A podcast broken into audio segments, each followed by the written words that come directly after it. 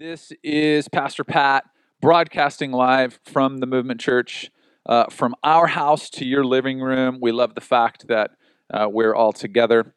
Uh, hey, we miss you guys desperately. Perhaps you're on this morning because somebody sent you a link or shared uh, one of our channels to you, so welcome across all of our platforms. Uh, it's been so good to see everyone joining in from across the country um, and even some international uh, viewers, so I just want to welcome all of you here. We're going to be in the book of Second Chronicles, uh, chapter twenty this morning. Same passage we were in last week, and we're going to be in that passage again. Uh, probably one of the easiest ways, perhaps you're joining us for the first time. Um, I want to give you permission right now to go ahead and go to your app store or pertinent store on your device and download our Movement Church app. Uh, one of the easiest ways to follow along with us on a Sunday morning is on our app. I do my best to put all my notes into uh, the app so that you're able to follow along and not have to jump all over the place. Perhaps you like just using good old-fashioned page-turning Bible, that's fine, but I put all the passages that I'm going to be speaking out of into the sermon notes from Sunday morning, as well as it has the uh, ability for you to put your notes into it and, and review them at a later date. So uh, go ahead and download that now if you'd like. Make sure not to spill your warm coffee or whatever chosen morning drink you have all over the place.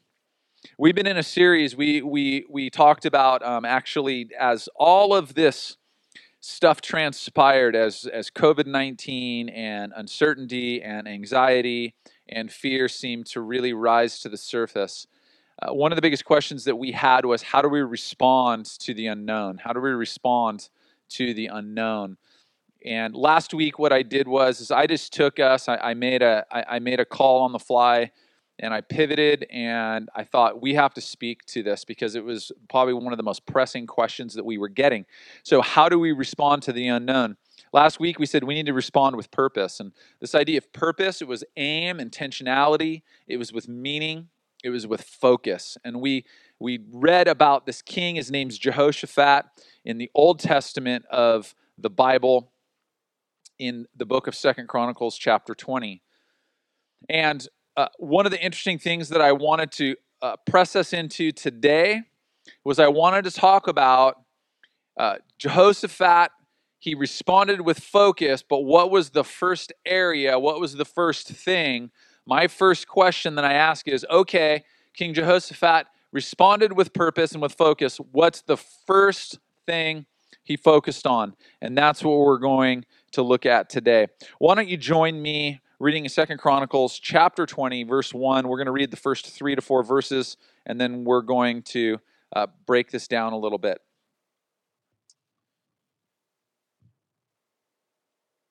All right, verse one says, "After this, the Moabites, the Ammonites, with some of the Meunites came to make war on Jehoshaphat.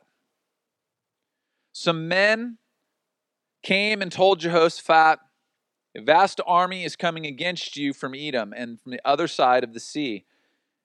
It is already and has on Tamar,' that is, the Engedi." Alarmed or feared, Jehoshaphat resolved to inquire of the Lord, and he proclaimed a fast for all Judah.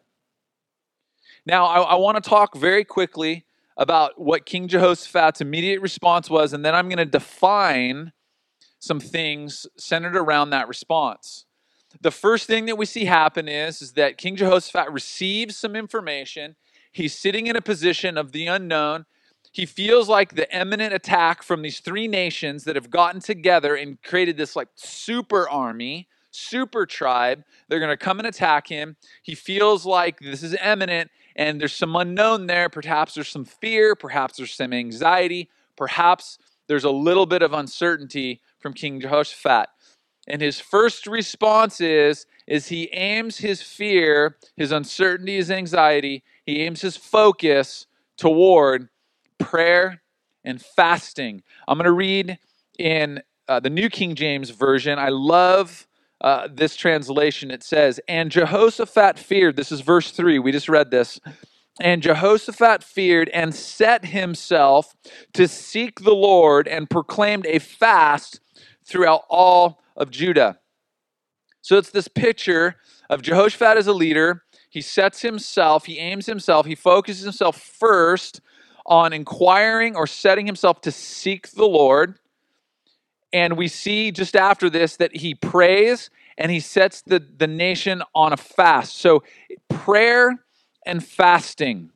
The first thing King Jehoshaphat focuses on, the very first response, his go-to response in this case is he's going to pray and he's going to fast. And let me talk very quickly and define what prayer and fasting are. Now, I'm going to define prayer and fasting based on my understanding and being centered on my faith. So prayer, some people think it is meditation. Prayer is simply this. It's seeking God through dialogue. There's two words that are very, very important here. Seeking God through dialogue. Seeking and dialogue are very important in this.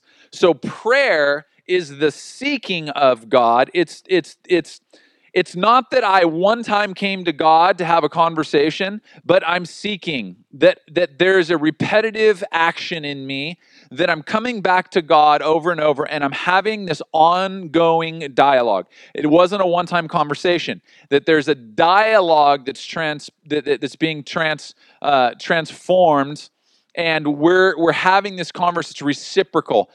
Dialogue points to the reciprocity or to the give and take of this conversation. It's not a monologue. It's not me. In fact, a lot of times in my life, I've looked at prayer as I'm going to go to God and it's a monologue. God, here's all my problems. And then it's just blah, blah, blah, blah, blah, blah, blah, blah. And I go through all of my problems, the one hundred and one things that I need him to solve. I need him to fix. And my problems are bigger than any of the other things that are going on. And I need you to take care of all those problems. A dialogue says, God, I'm here to have a conversation with you and I'm seeking you. So this is going to be an ongoing dialogue. So I know that you may not give me all the answers I need now, but we're in a dialogue. So at some point in this dialogue, you're going to give me some nuggets of truth that are really important. But I'm willing to speak and I'm more willing to listen. Dialogue requires both speaking and listening. Fasting. Let me talk about fasting very quickly. Again, I'm going to focus in on, on uh, centered on my faith and what Scripture, what the Bible, this book with sixty-six smaller books written, I'm going to focus in on what this says about fasting. It's the giving up of food or something else for a period of time in order to focus your hunger toward God. Let me say that again. Fasting is the giving up of food or something else for a period of time in order to focus your hunger toward God. I am hungry for a lot of things. I know that there, there's there's times that I get hungry for certain foods. You may experience you get hungry for certain foods. You, I'm going to use this. I'm going to use the word uh, hungry uh, a, a bit figuratively, but sometimes we get hungry to go somewhere. We get hungry to do something. We get hungry to flip open our phone and see what the latest post was on our favorite uh, media platform. We have hungers in a lot of areas of our lives. And what fasting is, it's the giving up of food or perhaps one of those other things for a period of time in order to focus that hunger that I feel. When I feel that hunger, I don't focus on on trying to satiate the hunger with these other things. I focus and all of that toward God. And what I'm saying is, God, that you're going to satiate the hunger because I'm coming to you right now. I'm seeking you in dialogue. I'm seeking you in this reciprocity of conversation. And I'm fasting and I'm focusing all of my hunger towards you. Prayer and fasting are our fastest route to the heart of God. Prayer and fasting become our fastest route to the heart of God. Oftentimes, in uncertain situations, in situations where we don't know what's going to happen, one of the biggest questions that I try to I try to really teach myself to ask, and, and you might have heard me say this before, is I want to know what God is doing in the situation, sometimes more than what God is doing about the situation. I want to know what God is doing in the circumstance more sometimes than what God is doing about the circumstance. I want to know what his heart is, what his position is, and what he's after, what his plan is, what his promises might be, and what he's trying to do through the circumstances more than to the circumstances. And prayer and fasting are the fastest route to aligning me to the heart that God is carrying for the circumstances. So here we have Jehoshaphat. He focuses an entire nation's hunger to be saved, because I'm going to make an assumption here, but they all are feeling the pressure of this super army made up of three nations. I mean, can you imagine this for a second? Three nations banding together, the super army. They're feeling the pressure that this super army of three nations is going to attack them, and they surely think that they have that, that there's this uncertainty, fear, anxiety, that they're thinking that this is the end, that they're going to be attacked, and this is going to be their destruction. So he focuses an entire nation's hunger on being saved. He focuses their hunger toward God through prayer and fasting. One of the key things that I, I, I read in this is this word seek.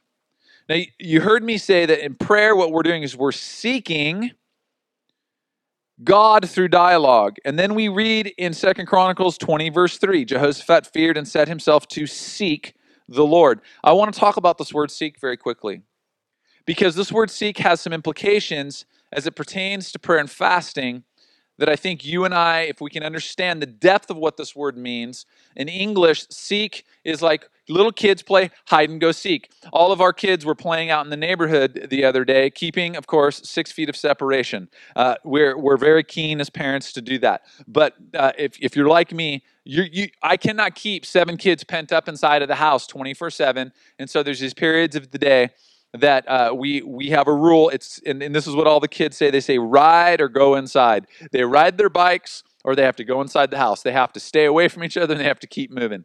And Uh, it can be a little bit like herding kittens sometimes, but that's okay. And they love to play. The other day, they started playing hide and seek, which was great because one person, it, they, they, they stand and they count to ten or twenty, and all the other kids disperse, and now they're like thirty feet away from each other. So that was a brilliant game because now they're going to be really far away from each other, but it's hide and seek. And so we hear the word seek, and we go, okay, hide and seek, it's a kid's game. And the word seek in English just kind of becomes like, oh yeah, I was seeking after, you could be seeking after that item that the store is out of right now. I know the other day I was seeking after some food that I really needed uh, because of my diet. Uh, so the word seek is is got some really good connotations, but I want to give you a deeper level of understanding what seek means.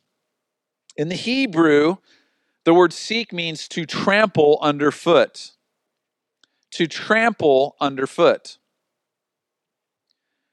So in the midst of trying to keep our, our house quarantined, my wife loves going outside. She loves going on hikes. Now, we're lucky that we live in our neighborhood. Just behind our neighborhood, there's some really wide open green pasture fields with hills. No one's around. You might see one or two other people uh, in these hills behind our house. And especially now that everyone's staying more inside, uh, you're you're highly unlikely to see anybody. And so my wife says, you know, hey, would you go on a walk with us and the family? And I was going to do a workout. And I said, yeah, you know what? I'm just going to go for a walk with all you guys. So we all went out and we're walked out of our neighborhood and we get off of the, the concrete onto a pathway. And as we're walking on this path, my wife says, I'm going to go walk over there. And she starts walking off of the main path. And I'm wondering, like, how do you know where you're going? And as I look, that, that there's a pathway that's been beaten down where you can see that people have walked out into the middle of this open land just to get out into the middle of the open. And she said, because I walked this way before. And because it, because the word seek, because my wife had seen that people had been seeking open space. They had been trampling underfoot the ground, so the grass was beat down, that she knew that this was the pathway, and she had been that way before. She had frequented that way before. So as a family, we walked out, we meandered out into this open field, and it was great, and we took a couple photos and had a good time avoiding mud and slipped and fell a couple times. The word seek is this picture of the grounds between myself and God being trampled under my feet, that I'm beating a path into the grounds between me and God, because it's so frequent that I make my way from where I'm at to where He is. That this idea of seeking God, we used a scripture last week, seek first the kingdom of God and His righteousness. It's not a one-time deal. It's not that I seek God one time, but there's a frequency that happens. And in fact, that frequency is so high that if someone else were to come along, they would be able to see there is a pathway between Pat and between that destination. There is a pathway that's been beaten down in the ground. You could tell that there's been a journey that's taken place multiple times, repetitively, over and over between myself and God. That prayer and fasting is this, this idea of seeking God and seeking Him in frequency, not just a one-time deal. Oftentimes we approach God with prayer, or potentially you've fasted before and you've, you've approached God with prayer and fasting, and, and this is the language that I know in my life that I've used, and maybe you can relate to this, that I approach God, sometimes I, I rely mostly on myself, God, and I rely on You a little bit. I rely mostly on my own wisdom. I rely mostly on my own strength. I rely mostly on my own ability to rationalize. I, I rely mostly on my plans, on my strategy, and the things that I've promised myself in my life. I rely mostly on myself and a little bit on You. And prayer and fasting turns that all over and says, God, I rely mostly on You. There's a level of humility to come underneath God and come underneath what He says, to come underneath what He wants to do in and through a circumstance, on what He wants to do in my heart and in my life. That I rely mostly on You, God, that prayer and fasting is me getting to a place where I'm giving over myself, I'm giving over my desires and my will to say, God, let Your will be done. And Jehoshaphat knows in this moment that he needs a God solution. He doesn't need a Jehoshaphat solution. Maybe today you're sitting, no matter where you're listening from, and you realize we're two weeks in and there's a lot of unknown, and things that we didn't know became more known, and then other things became more unknown. So things don't necessarily feel like they're getting better. Some are getting better in some regards, but others just become further and more distant. And like Jehoshaphat, we realize that you may realize that you need a God solution in the middle of your circumstances. I'm gonna, I'm gonna say that Jehoshaphat ends up taking what I call his power position, this power position of prayer and fasting.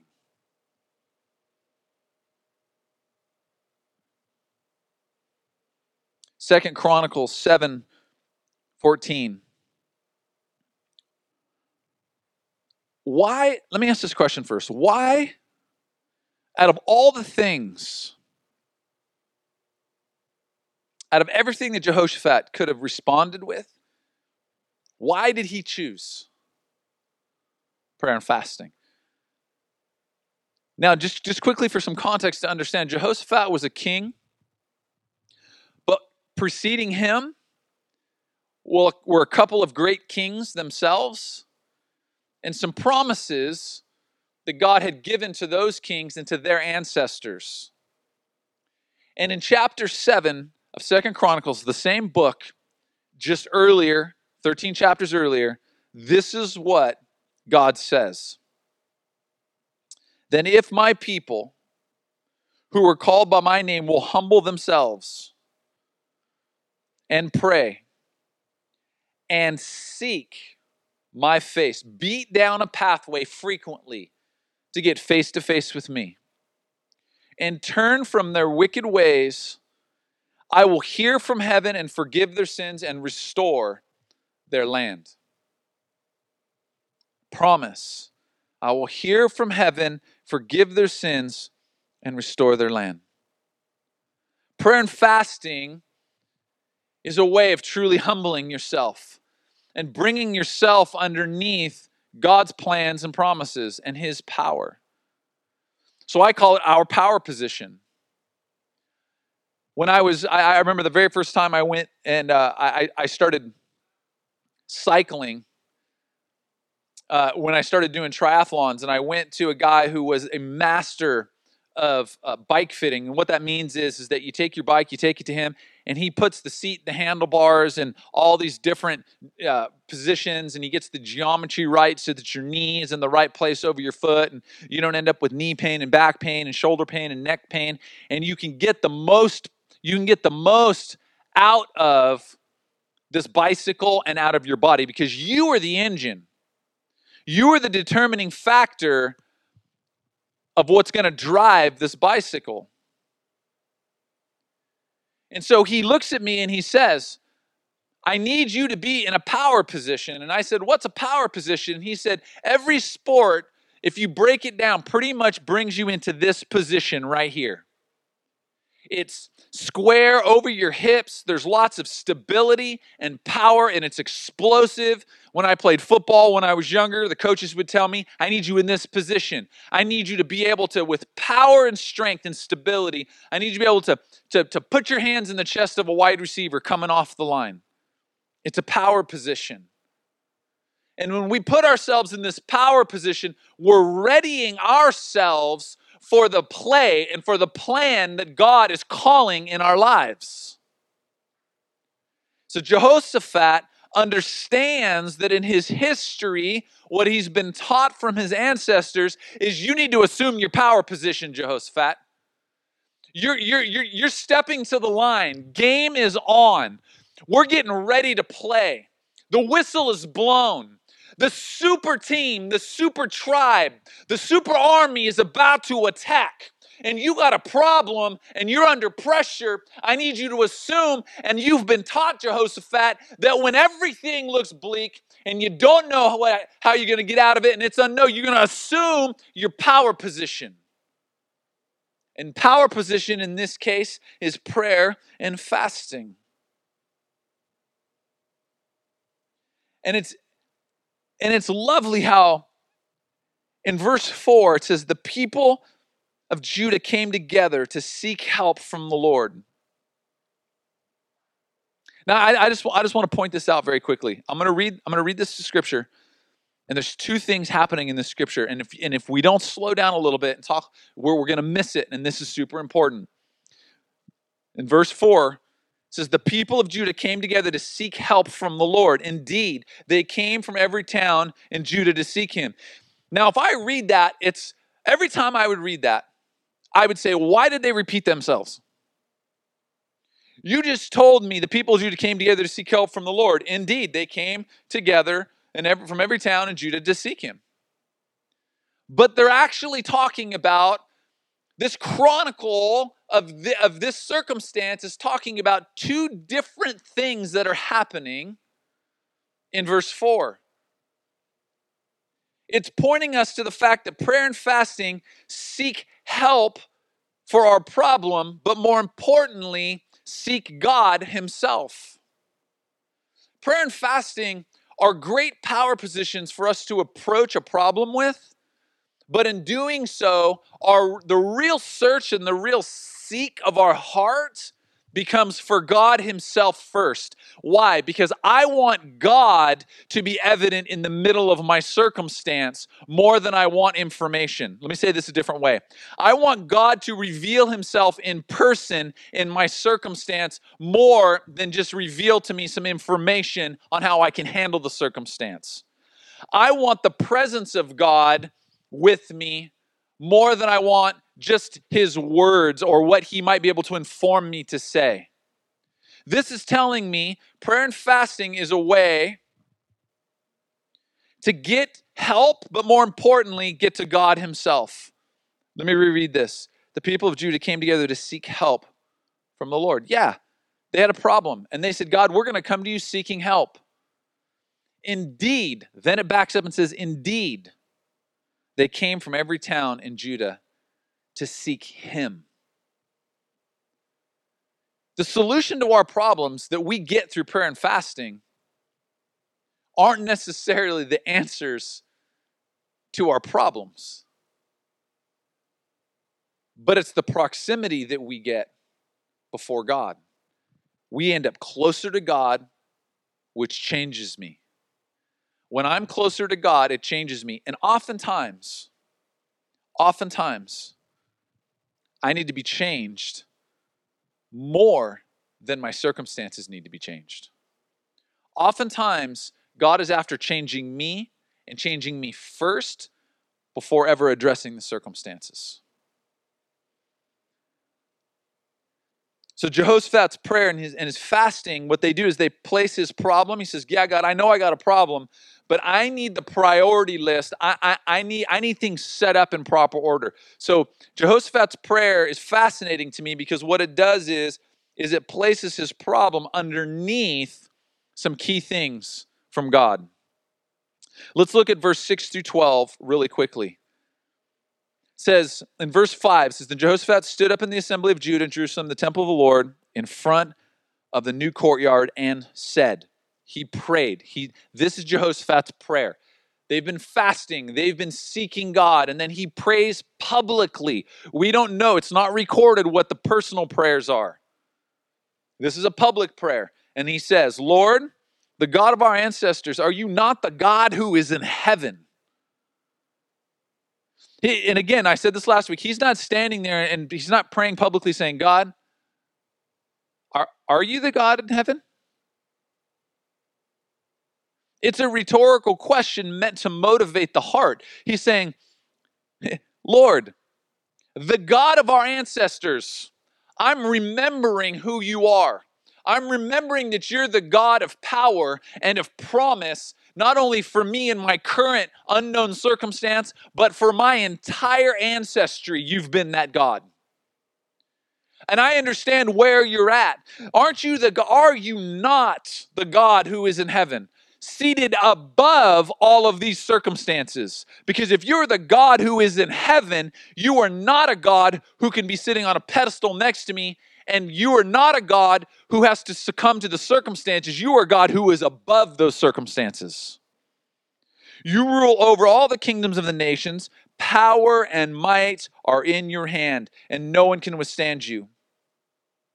Our God, did you not drive out the inhabitants of this land before your people Israel and gave it forever to the descendants of Abraham, your friend? They have lived in it and have built in it a sanctuary for your name, saying, if calamity comes upon us, whether the sword of judgment or plague or famine, we will stand in your presence before the temple that bears your name and will cry out to you in our distress, and you will hear us and save us. In that, in that verse, in verse nine, if calamity comes upon us, this is what that, if calamity comes upon us, this is what it's saying. I'm presenting to you the problem, God. But first, I want to declare your power. I want to declare your promise, and I want to declare your plan are all better and are all seated above my problem. And by him saying, if calamity comes upon us, what is, what is Jehoshaphat saying? He's saying, God, I know that in my head, I have a plan. I could tell you how I think you should plan to exercise my escape from invasion. But God, even if calamity comes, even if your plan looks different than my plan, my problem is submitted as I am submitted, as I am humbly coming to you and I'm submitted to you through prayer and fasting. My problem is also being brought to you and submitted underneath your power, your promise, and your plan. And I will cry out to you in our distress, and you will hear us and save us. Promise. We cry out to him. We're desperately hungry. This is what he's saying. God, we are coming to a God full of power, promise, and a plan for our life. And we are desperately hungry for you to move on our behalf. however you see fit to move. In fact, God, change me first if you need, but I am willing to do whatever it takes. In verse ten through twelve, Jehoshaphat finally gets to presenting his problem. And by the way, this is just a reminder. I don't think God needs to be reminded of Jehoshaphat's problem. I think we need sometimes to come to God with our problems as an exercise of sacrifice. It's, I'm going to say this, an exercise of sacrifice. God, I'm going to bring my problem like a sacrifice before you and lay it down. God knows what the problem is. He just needs you to exercise the faith to bring your problem before him underneath his power, promises, and plans. He sees your problem. But when I want to hold on to my problem, when you want to hold on to your problem and you want to try to exercise your power, all of your own personal promises and your plan over that problem, God, I think he, he's, he, he's a brilliant God. He says, I'm not going to force you. You go ahead and you handle it. But there's a willingness and a humility that Jehoshaphat has when he says, here is your power, promise, and plan. Now I'm going to bring myself, as I've brought myself, and my problem underneath the prominence of who you are. And so he says, but now here are the men of Ammon, Moab, and Mount Seir, whose territory you would not allow Israel to invade when they came from Egypt. So they turned away from them and did not destroy them. God, we were obedient to you. See how they are repaying us by coming to drive us out of the possession that you gave us as an inheritance. God, I just see Jehoshaphat's like, God, I just want to remind you that these men are trying to perpetrate a fraud against your promise that you gave to me and my ancestors.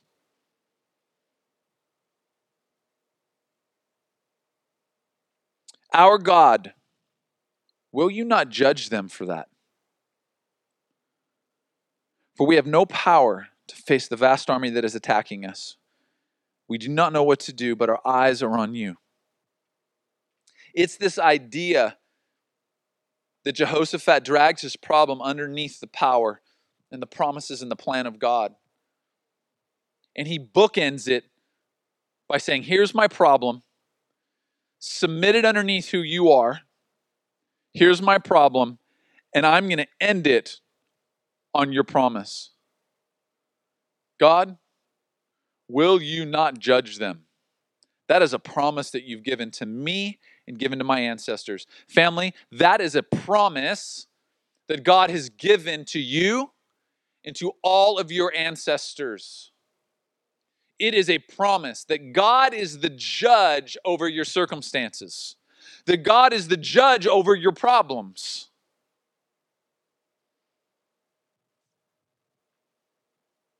Prayer and fasting. I, I, I, I, th- this is this is key. I wanna I wanna really grab a hold of this. You might you might want you might wanna like home church high five, or A K A punch the person next to you watching this when I say this. Some of you might wanna stand up and shout at your computer or your T V. You might want to like give like a loud spiritual hallelujah. You may want to start tapping right now in the chat rooms and dialoguing with every one of our ministry leaders online and tell them like a, a resounding amen when I say this. Prayer and fasting is your way of submitting to God instead of submitting to your circumstances. Th- th- come on, family. I can't, I, it's like I can hear you right now. Prayer and fasting is a way for you and I to submit to God instead of our circumstances. And for some of us, we are wholly submitted to our circumstances that we're in right now. We are wholly submitted to our circumstances, and that's why we have sleepless nights. And that's why we're experiencing high levels of anxiety. And that's why we're experiencing high levels of depression. And that's why we're experiencing high levels of that uncertain feeling that leads to fear. And that is why we're dealing with all the problems that we're dealing with right now, is because we're more submitted to our circumstances and what our circumstances say and what we feel like the promises of our circumstances are, and we're not submitted to God and His promises, and we're giving more power to our circumstances than we are to our God, and we're giving more, more plan and promise to our circumstances than we are to our God. And when we pray and we fast, we submit ourselves to God, His promises, His power, and His plan, and we cut off and we say no to. When we say yes to God over here and submit to Him, we say no to the power and the plan of the enemy that he has for us over here. When we say yes to who God is in our life through prayer and fasting here, we are cutting off the head of the enemy that wants to strike against us right here. Now you could go ahead and slap somebody sitting next to you if you want.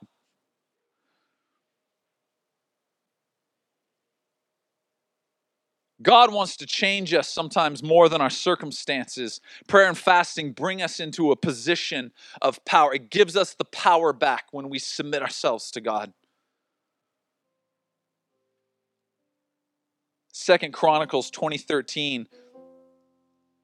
Man, look at the power of this. All the men of Judah, all their wives and children and little ones stood there before the Lord. Can you imagine right now? Can you imagine right now? In every neighborhood across the world. Can you imagine walking outside right now? If, if I told you to walk outside with your smart, get, get on your phone, get on YouTube, get on Facebook, get on our app, get on our website, whatever platform you're watching, get on your phone and walk outside into the street.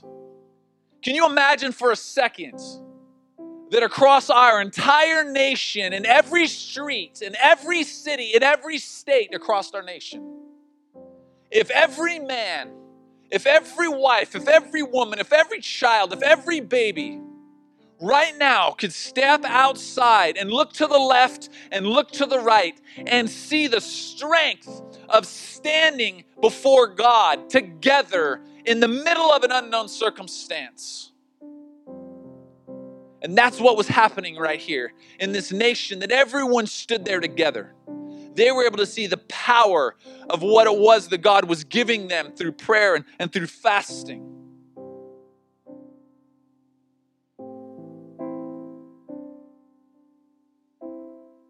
We respond with prayer and fasting to focus our sights, therefore, family, on what is known, and not focus our sights on what is unknown. And we know the character of God. He is unchanging. He never moves. He is the same yesterday, today, and forever. His promises will never change and never fail. Here's a couple things for you to answer right in your home, right in your living room, right in your living space. Here's the first question that I have for you this morning. Where have your beaten pathways led you to?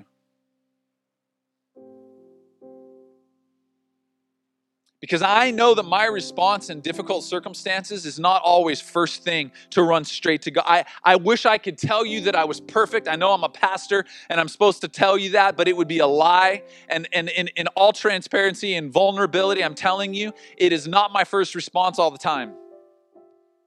And you know as well as I do, you can you can You can look right now in your life. You know, you get a sense in your heart right now where those pathways that you find that you run to first, where they lead you to. And let me ask you this question. Are they hopeful or are they hopeless? Here's the next question. How can you dialogue with God to focus your sights on His power, promises, and plan today? How can you dialogue? Simply put, I'm going to make this really simple for you today. You may just need to stop right now and say this. In fact, I'm going to walk with you through this, and I'm just going to say this. You just stop and say, God, I am here right now in my home, in my car, in my workplace, wherever I'm at. I'm here right now, and I'm starting a dialogue with you. I'm starting a conversation that is going to last a lifetime. It's not a one and done. I'm going to beat I'm going to beat the ground. I'm going to beat a pathway into the ground from where I'm at to where you are as I dialogue with you. God, today I pray, I begin a prayer with you, a dialogue with you, God, as a father and as a friend, as a deliverer, as a savior. God, I want to hear from you. I want to hear what you have to say about me. In the midst of the unknown, I want, I want to hear from you and tell me the things that you know about me.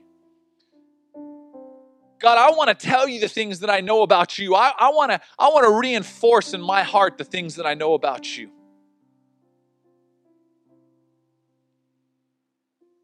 And lastly today, what is something that you can give up in order to focus your hunger toward God? Now, here's my challenge for you today. My challenge for you today is that at some point today, as you get hungry for something, maybe it's you want to pull, you're, it's like your phone is buzzing in your back pocket, but it's not buzzing. I know you've all experienced that. And you like, you're like, oh, I think someone's calling. Some, oh, text me. Oh, oh, nothing. We find ourselves repeatedly checking our phones, looking at the every thirty seconds. For what reason? Because you're trying to satiate a hunger that you've developed in your brain. For you, it might be, you know, today, God, for two hours, I'm going to set aside all of my devices. I'm not going to get online. I'm not going to look at the media. I'm not going to beat a pathway to my favorite media platforms. I'm just going to, every time I think about it, every time I want to grab my phone, in fact, I'm not going to have my phone on me, but that buzz is still there. That's even freakier. I know you've all experienced it. But every time that hunger comes up, I'm going to focus my hunger towards you. Maybe you're going to skip a meal. Maybe instead of turning toward that afternoon drink, you're going to set it aside and you're going to know, I'm going to use this time that every time, I, man, I really wish I could have a drink because this drink's going to help me relax and find some peace. And you're going to turn actually to the comforter and to the one who brings peace. Can I tell you, family, that you are going to develop an appetite for what you feed yourself with? And fasting helps us develop an appetite for more of God and who He is. This morning, you have an opportunity. If you could join me, just close your eyes. I'm going to pray very quickly. Lord, I ask in the name of Jesus. Lord, I bring all things that I'm about to say underneath the name of your Son, Jesus. And I start by saying, thank you for being our promise. Thank you for being our promise.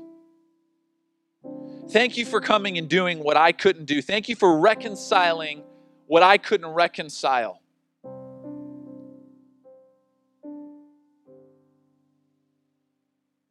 And you, if you don't have a relationship with Jesus, not that I don't believe in Jesus, but today that you don't have a dialogue with Him, you don't have a, a repetitious time of frequency with Him, you're not seeking after Him. It's not, I believe in Jesus, but I'm not following after. I'm not seeking. If, if you're not doing those things, right now is your time. This is your morning.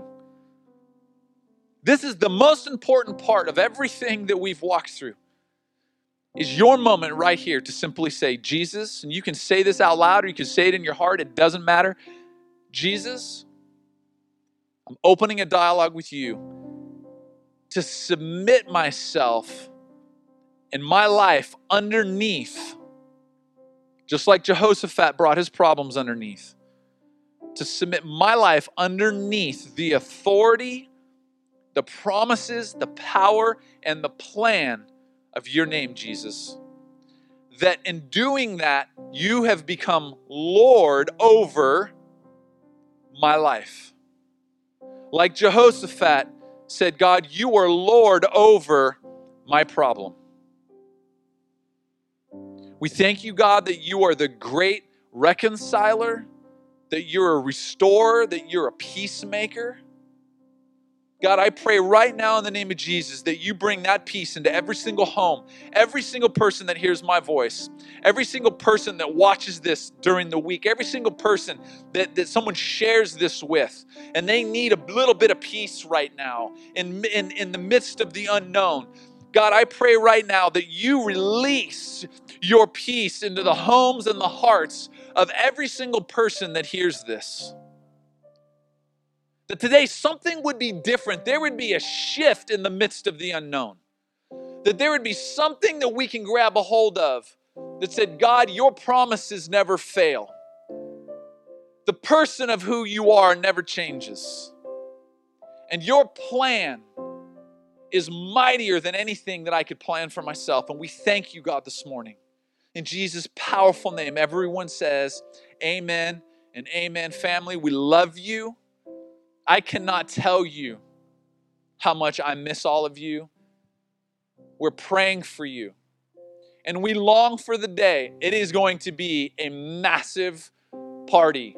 The day we get to stand shoulder to shoulder and face to face and worship and sing and pray and scream hallelujah and give each other hugs and high fives. God, I look forward to, family, I look forward to that day. And until that day, we love you.